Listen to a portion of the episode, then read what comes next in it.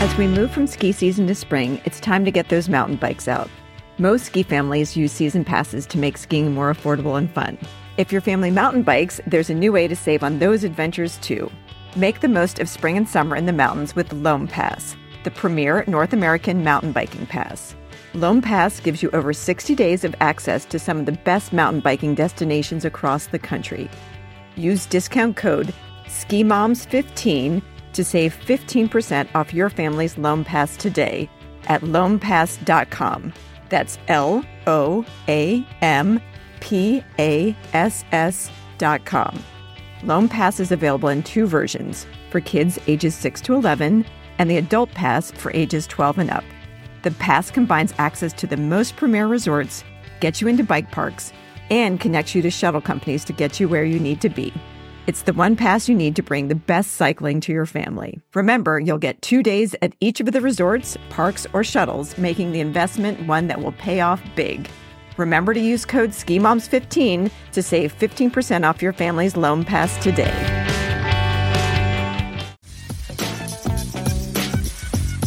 Welcome to the Ski Mom Fun Podcast. We're your hosts, Nicole and Sarah.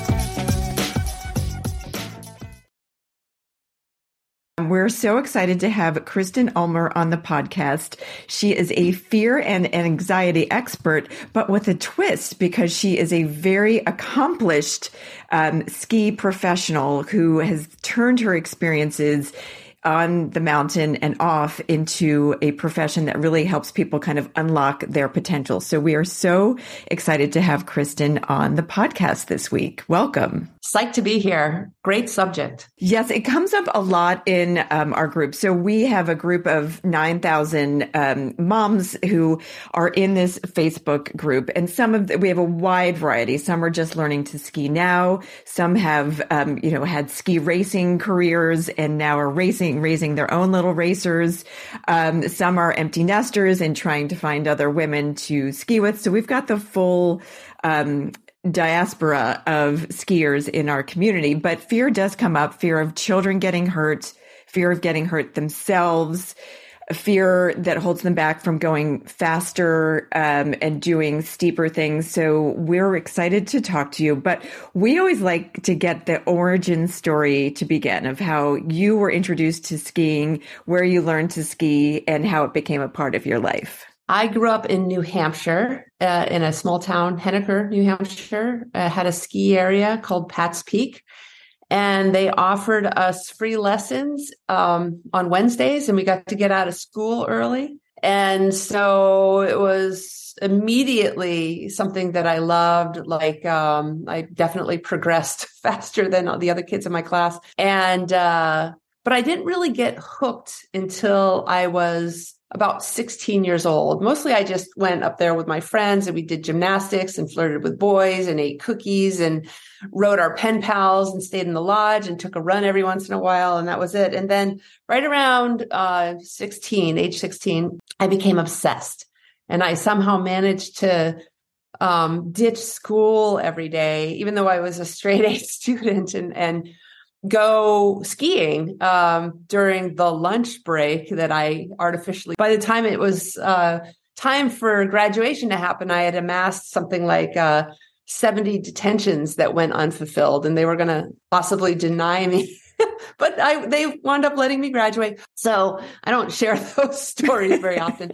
Um, and then I moved out west. I, mean, I then needed, needed to ski somewhere. And so I decided to go to college where there was skiing and I, I chose Utah and then I uh, started hanging out with a bunch of people who were doing photo shoots for magazines and they were competing in moguls. And just because I wanted to hang out with these new friend group, I started competing in moguls. And next thing you know, I'm on the US ski team for moguls, even though I'd never had any kind of formal training aside from a few ski lessons in junior uh, sorry in elementary school. I, I, don't think i took lessons after second grade. And uh, and i made it on the us ski team without any training no training camps you know competing against girls that had you know the the best training money could buy going to high school ski academies being groomed their whole lives. And i i never even had the goal to make it on the us ski team. And I know all of this sounds like bragging, even talking about my straight A's.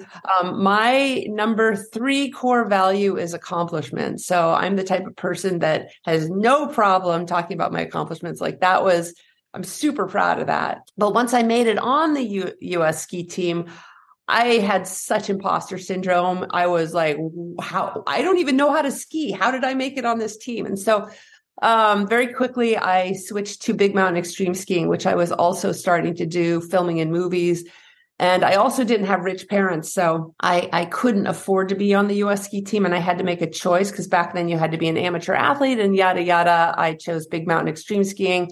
And then I was the best in the world at that for 12 years. At first, when you were talking about getting into skiing at 16, I thought, oh, wow, that's amazing. You know, it really kept you out of trouble. But then we kind of learned that you did get into some trouble through your skiing anyway. but good trouble. Um, it sounds yeah. like you know it led you to ultimately finding your your path. So I think there's a lesson in there for sure. Absolutely.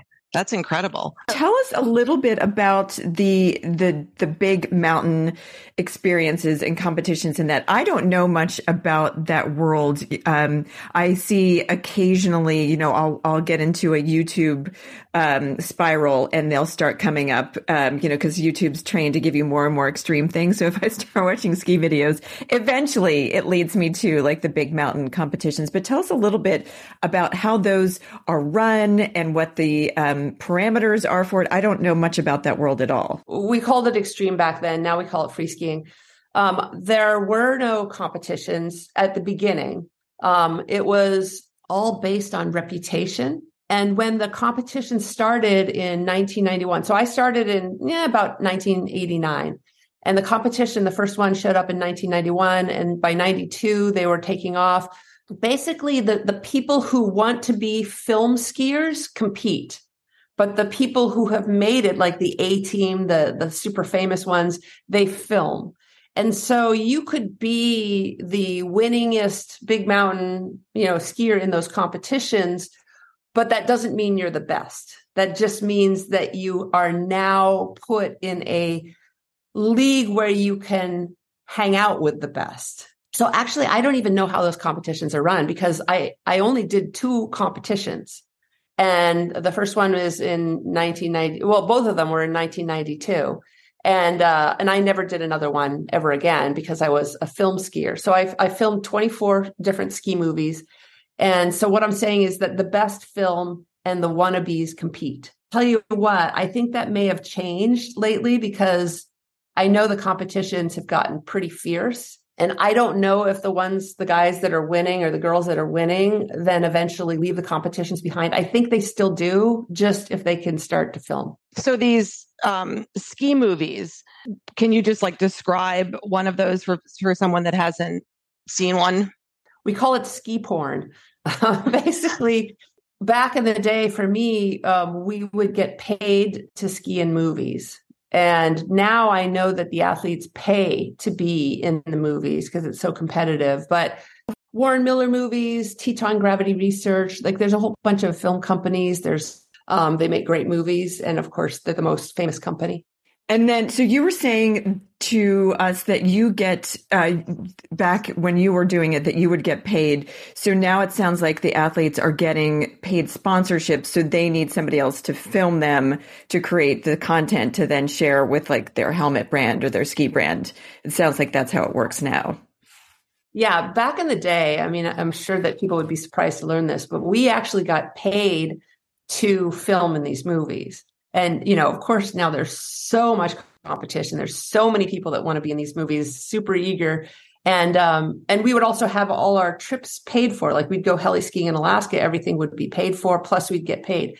Now the athlete has to pay all their own expenses and they get what's called a travel budget from their sponsors.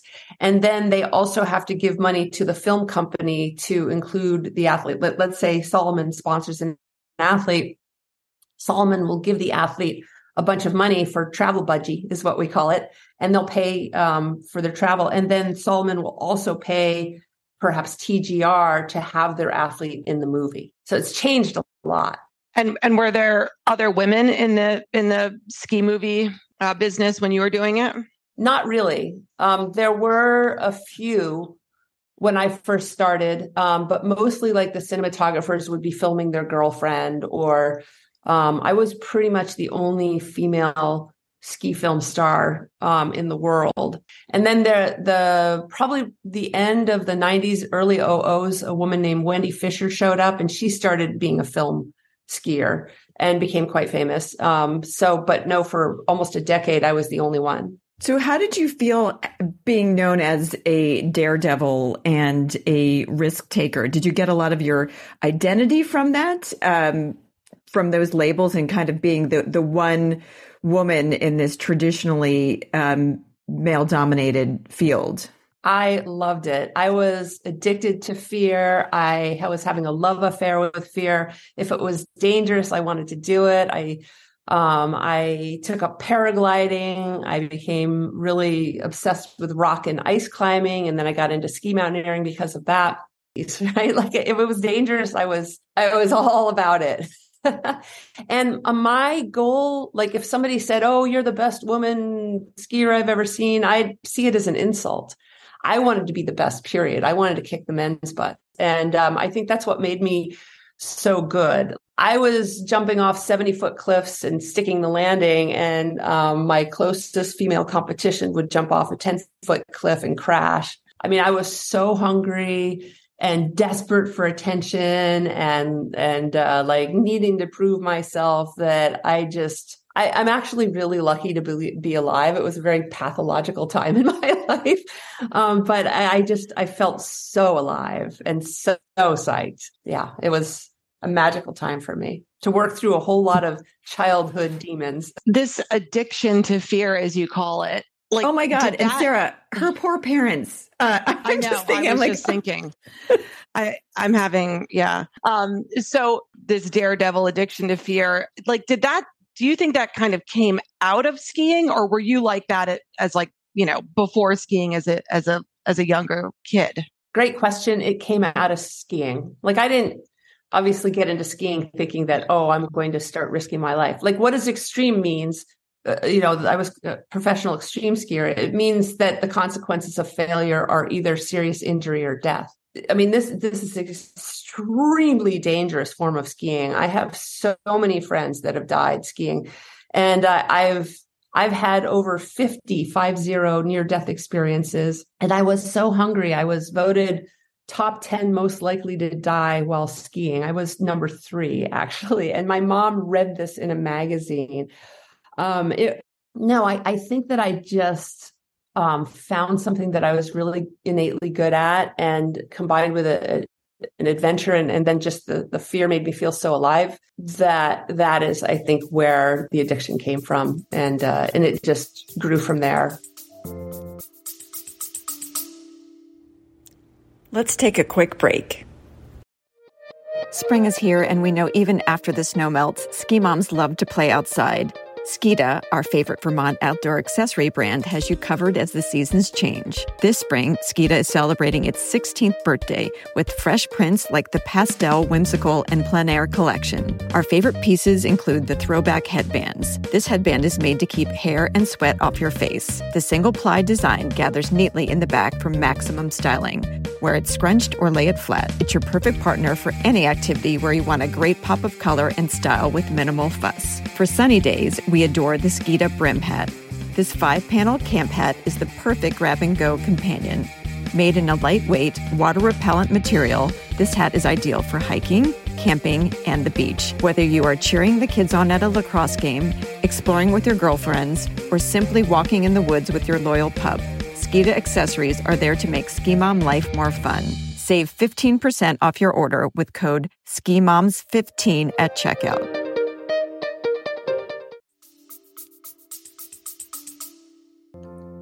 We'll be right back. We're excited to share that the subscription podcast Après Ski with Sarah and Nicole is live.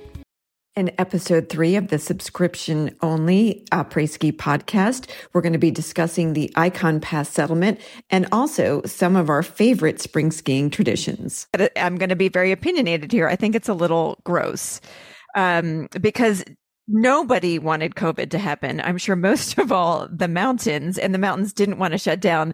I think they were trying to keep their employees and customers as safe as possible and avoid law- lawsuits. I mean, there's basically just no avoiding lawsuits is one thing I've learned.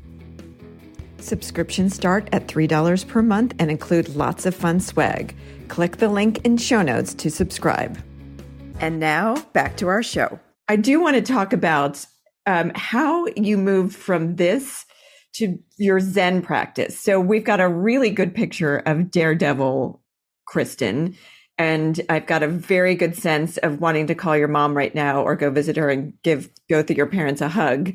Um, but so tell us how you found this Zen practice and did it change your life dramatically? Like uh, that when I'm looking, when I did research on you, it seems like it is a big part of your life now it's the entire reason why I was a professional skier to doing what I do now, being a fear and anxiety specialist. And uh, I run mindset only ski camps called the Art of Fear Ski Camps. I'm a thought leader. I'm writing my second and third book. My first book is The Art of Fear. Um, so, how I made that transition. Oh, and I'm a Zen therapist. That's what I do for a living. So I'm a therapist, but instead of being a psychological therapist, my training is Zen. So I'm a Zen therapist. Um, so how I made the transition is in 2003, I went to Burning Man. And at this point, I had four different columns in four different ski magazines around the world. I was a writer. And it's really hard to get a monthly column in a ski magazine. Like, you know, there's not a lot of spots for that. And I had four of them. I mean, I was uh, what Powder Magazine called the protoplasmic mass of the ski industry. So, what I'm going to tell you right now was no small thing because I had built up my career to be that. I go to Burning Man and I, I Arts Festival in the Desert, Anarchy Festival, and I come home and I'm like, you know what? I am tired of living an inauthentic life. I don't want to do this anymore. This was birthed on insecurity and, you know, like childhood wounds. And I'm just, I'm done. And I, I wrote a letter to everyone. Uh, 20 minutes it took me, and I sent it out and I quit everything. I quit with all my sponsors, quit the quit writing, quit the television show, and I'm like, I'm out. and then um, I uh, that actually pissed a lot of people off because I had the dream. What I did next is I, I started voraciously trying to figure out what I had learned from being a professional skier for all those years. And I realized I'd learned absolutely nothing except for gratification of my massive ego and a whole lot of hedonism. I started these mindset only ski camps, which I called Ski to Live back then, because I wanted to attend them. I wanted to figure out what I'd learned from being a skier all these years. And at first, I hired a sports psychologist, and I realized that these sports psychologists don't really have much to contribute. They, you know, studying about this stuff in school, like they, this guy was great, good guy, but just had nothing that made sense to me. So then I started working with this Zen master, hired this Zen master, and uh, started studying with him. And I learned more in the first 10 minutes of that ski camp that was a four day camp. First 10 minutes about everything that I needed to know about why I acted the way I acted and what I had learned from skiing than I had in 15 years as a pro skier. I'm like, okay, this guy is a genius. And I, um, and the, the whole camp, I mean, they were in those first 10 minutes where everyone was crying. I'm like, wow, this is intense. And so I started studying with him and I was obsessed with studying with him for about 15 years. And then eventually I wound up taking over my own ski camps and facilitating what he facilitates. And that led to the career that I have today. And I realize now, especially what I teach about fear and anxiety and other emotional issues and what to do about it, that the entire reason for my ski career was just to have a unique education that was out of the box. You know, like I didn't learn anything that I teach about fear and anxiety from a university or other self help gurus or anything like that. I learned from real world in the dirt experience, dealing with a tremendous amount of fear, far more than the average person. And I learned very, very clearly what to do about fear and what not to do about fear that I now uh, teach today. So, can you just give us like kind of a, a few high level like a little bit more of an idea about what that what that really means if someone were to go to one of these camps like the types of things that would be explored and covered yes so mm, I just had somebody sign up for my March camp yesterday. And she said, I, I want to attend your Conquering Fear Camp. And my camp is not called Conquering Fear Camp, it's called the Art of Fear Camp.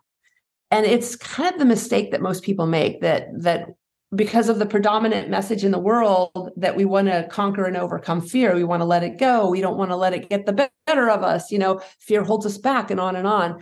So, what I teach about fear is the radical opposite of what you're going to find out there the whole conquering and overcoming fear is not the way to go and i'll i'll talk more about that in a second but let me just answer your question so what happened during my ski career that made me appear fearless is this um, i was actually called fearless by the media. It's like the media had almost more interest in my ability to seemingly not have any fear than they were even interested in my skiing. But that's not true. I my entire ski career was motivated by fear, fear of not being special, fear of being invisible.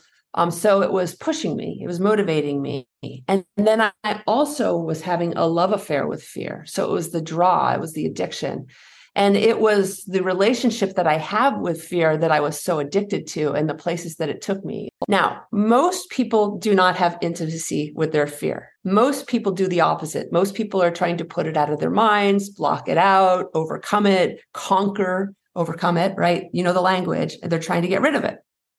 And it's that effort that gives it magical powers and turns it into a holdback. But if you shift and, and, do the exact opposite, instead of a combative relationship with fear, you have an intimate relationship with fear. That intimacy takes you into an altered state where the impossible becomes possible. And you said at the very beginning, before we even started talking, that fear holds a lot of women back from doing things they want to do out there in the mountains. It's actually not true. And I really want you to listen to what I'm going to say next, because this is one of the most important points I'll make. Fear does not hold anybody back from doing anything. It's our unwillingness to feel fear that holds us back. So, the secret to great athletes is first of all, they're willing to feel fear, and thus they're willing to step out of their comfort zone. And the second point is is while they're out of their comfort zone and the fear is there. And let me tell you, you know, you stand at the top of a mountain in Chamonix and there's blue ice everywhere and it's 55 degrees and it's 3,000 vertical feet and there's cliffs below and it's a lot of fear. If you have intimacy with that fear, that fear becomes your best friend and it keeps you sharp and focused and brings you into the present moment and helps you bring your A game and be be make you know intuitive lightning fast physical reactive decisions that don't involve, involve your mind if you have that really healthy inclusive um, flowing relationship with fear. So that was the secret and that is the secret of professional extreme danger sports athletes including laird hamilton big wave surfer alex Honnold, free soloed el capitan. I've talked to all those guys. That's the magic. We have a willingness to feel fear and we have intimacy with our fear. None of us are fearless we get that wrong. Yeah, I think that it's very interesting. I've definitely heard um, something about like pre-race or pre-performance jitters, and I thought I heard something very fascinating about that. So turning that to the athlete's advantage. So when you feel like your heart racing and your pulse quickening, that's your body saying rather than like it's a, a reaction that you should not appreciate or it's going to hold you back I've heard the description of like that's actually your body saying it's ready to go, that it's changing from its normal stasis to this like heightened awareness. And then when athletes can use that and they're saying like, okay, this is my body telling me it's ready to perform at a, a level it doesn't normally perform at. And I always, I thought a, a real light switch went off for me when I heard that, uh, rather than using that to say like, oh, my body is like it's not it's not ready for this thing. It's actually because it's different. It is ready for this thing and it, because it's reacting differently um, you, you're going to get a different result. You know you you were saying exactly what i was thinking that even as we started talking about like what kristen said that we talked about getting past it conquering it right? Like you know basically looking at it as a negative thing instead of something to embrace like which is what i think you know we're getting to here. And um, similar to what you were both saying, like looking at it as something that's like a positive, looking at something, you know, in a in a very different light than I think most of us think about it, right? That it's something we've got to push down and get past and not not feel because um, it's it's not something that that most of us have been taught to think of as um, something that's positive. Yeah, women have just been taught like to get in touch with their anger um, in the in the past few decades. Doesn't make very many men happy about that, but we've just been sort of allowed to feel our um, our full uh, array of emotions on that aspect. So I think maybe the next step is embracing the fear. And you know, so many women who do inhabit roles that were traditionally male, you know, we've been had a relationship with fear that maybe hasn't been discussed because we do we have had to um, you know put on these traditional like male guises and male faces and fear isn't something that you traditionally associate with that. So it actually you know to to kristen's point it makes you an even stronger individual if you can own and recognize like all of the things that are in your um, your life. You're never going to find a ski instructor that's going to say, oh, have intimacy with fear. They may say, oh, you need to accept that fear is part of your ski experience or part of your life. But then they'll say, but you have to let that go, or you have to get past that, or let's just put it out of our mind, or, you know, can't let it get the better of you. It's like, no matter where you go, self help gurus, psychologists, doctors, ski instructors, you name it, friends, family, um, the internet, like everybody's saying conquer and overcome fear. And every once in a while, you'll find somebody say, oh, we have to accept it. But then there's a comma after that, like, like anger. You talked about anger. We need to accept our anger. We need to feel our anger comma and then you got to let it go. And boom we're right back to resistance to it or trying to get rid of it or seeing it as a bad thing. Um, and uh, and so we are not even close to having intimacy with our emotions. And so instead of being in flow with our emotions our fear anger sadness what have you we're constantly kinking the hose to that river and in our bodies trying to conquer and overcome all fat fear. We uh, we're embarrassed when we cry. We apologize when we cry. We need to hide our anger. We need to let it go. Our fear is seen as a, a something to fight a war against. Like all of this is kinking the hose. Fear is just an emotion felt in your body. It's it's not it doesn't start with thoughts. It comes from the amygdala which is not a thought producing machine proven by science. It's just a feeling in your body. And, and so it's it's it's not just a conversation about how to be a better skier, but it's a conversation on how to be in flow with your emotions so that you don't have any issues in your life. And just life gets so much simpler. Like we all go through trauma, we all come in contact with difficult people, we all you know this is about moms right? Like you you choose to be a mom you're going to have way more fear than somebody like me who isn't a mom because there's so much fear that we're dealing with. And, and in fact fear is with us every single moment of every single day in every single interaction we have even if you don't take a lot of risks like i used to. Even if you just hardly ever leave the house it's still there. And so if you don't know how to be in flow with that emotion you're just going to have problems in your life um, but if you can unkink the hose and be in flow with it, then life gets so much simpler. And what you're saying about being a parent is is you know we pass along our um, whether we want to or not like the kids are witnessing how uh, we have our relationship with all of our emotions. How do we deal with anger? How do we deal with anxiety? How do we deal with joy happiness you know all of these things? Um, and you know you can tell your kids anything you want. You can you know put put posters up on the walls of like you can do this. Success is in your grasp. But they truly only take what they see you do. It's like i had a client though and she was a a doctor in New York City. She's very famous. She was living in a man's world. She was fearless, I put that in quotes, in her profession. And she was a badass skier. She would come skiing. And, and the further she got along in her career, the more her skiing started to disintegrate. And uh, she's like, I don't understand. Like, I'm pickled in fear now. I, I go skiing and I'm like, you know, I'm I used to go heli skiing and now I'm like barely able to ski groomed runs and I'm just so afraid somebody's going to hit me and you know all of that. I said, "Well, that's undealt with fear." We we determined I facilitated her. This wasn't just me making stuff up. I actually took her through a process. But her undealt with fear in her career was showing up triply in her skiing. And so getting her back in flow with fear with regard to her career, this the uh, skiing fear dissolved. So it's like you may think it's one thing and it winds up being something entirely different that you're not dealing with at some other area aspect of your life. And on most most fear or anxiety or discomfort is usually redirected from something else that um, you can't understand intellectually that doesn't make any sense to you. And that's why so many people have these anxiety disorders and they don't know where it's coming from. It's just undealt with fear somewhere in their lives. So that's so interesting what you were saying about um, your friend being the doctor and how that, you know, impacted her skiing and how you helped her kind of unpack and untangle that. But um, you know, a lot of the things you're saying about, you know, just fear as it relates to skiing are a lot of the things that go through my mind when I'm skiing. Um, and everything you're saying makes sense. But if I were to sit down now by myself and try to like untangle it, I, I don't know that I would know where to start. So is that something where like your book walks through like does your book cover this kind of thing? Is this something people have to work more with you one on one? you know, where do we start? I'll tell you where to start with me if you, you want to know more about what I teach. And then I'll finish with things that you can do if you don't want to work with me. Uh, so I have my book, The Art of Fear, which is a great resource. It's like the Bible on fear. It's it's super interesting.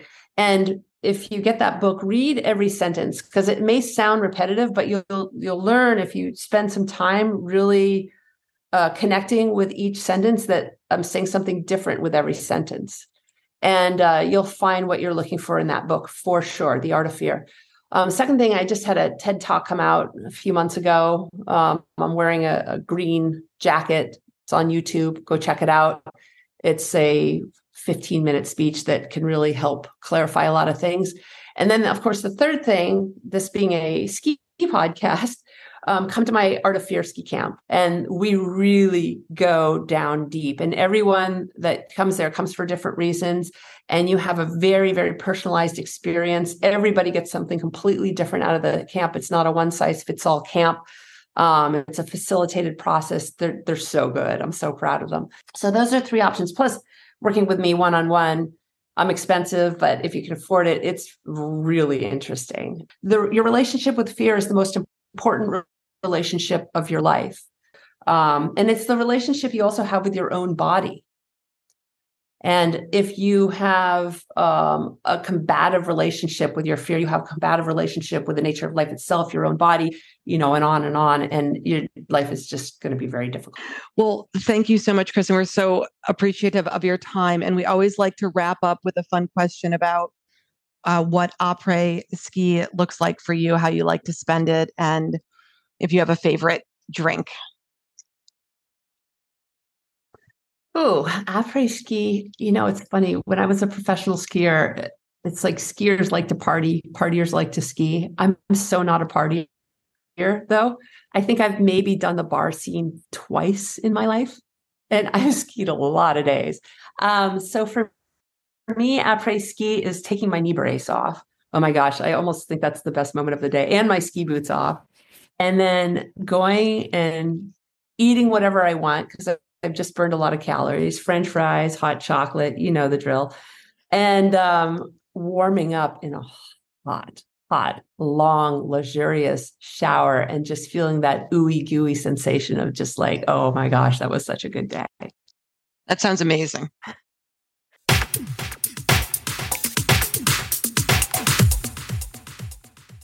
We wanted to tell you about our favorite new ski accessory called the Ski Pack. As you know, we're always looking for ways to make getting to the slopes easier for everyone in the family.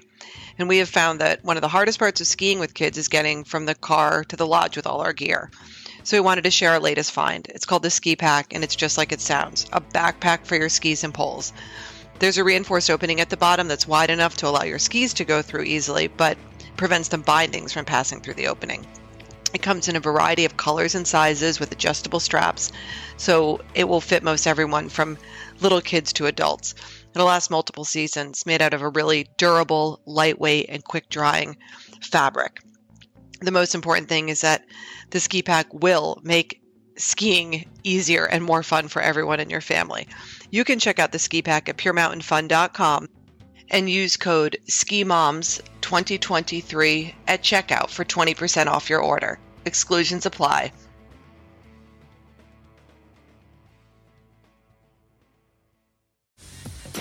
Thank you so much for listening to the Ski Moms Fun Podcast. Please be sure to subscribe wherever you listen to podcasts.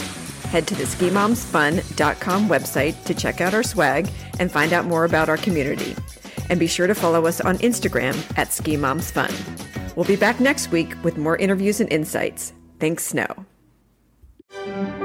No one works as hard as a ski mom. With Mother's Day right around the corner, we want to remind everyone to shop the Ski Mom's gift guide for the best ideas. These are the gifts we want to give and get for Mother's Day. Prices range from under $10 for simple treats like notepads to big splurges like a new boot bag. Remember, the big day is Sunday, May 12th, so you want to shop now to make sure everything gets there in time for mom. Visit the skimomsfun.com gift guides page or click the link in show notes to see our picks for this year.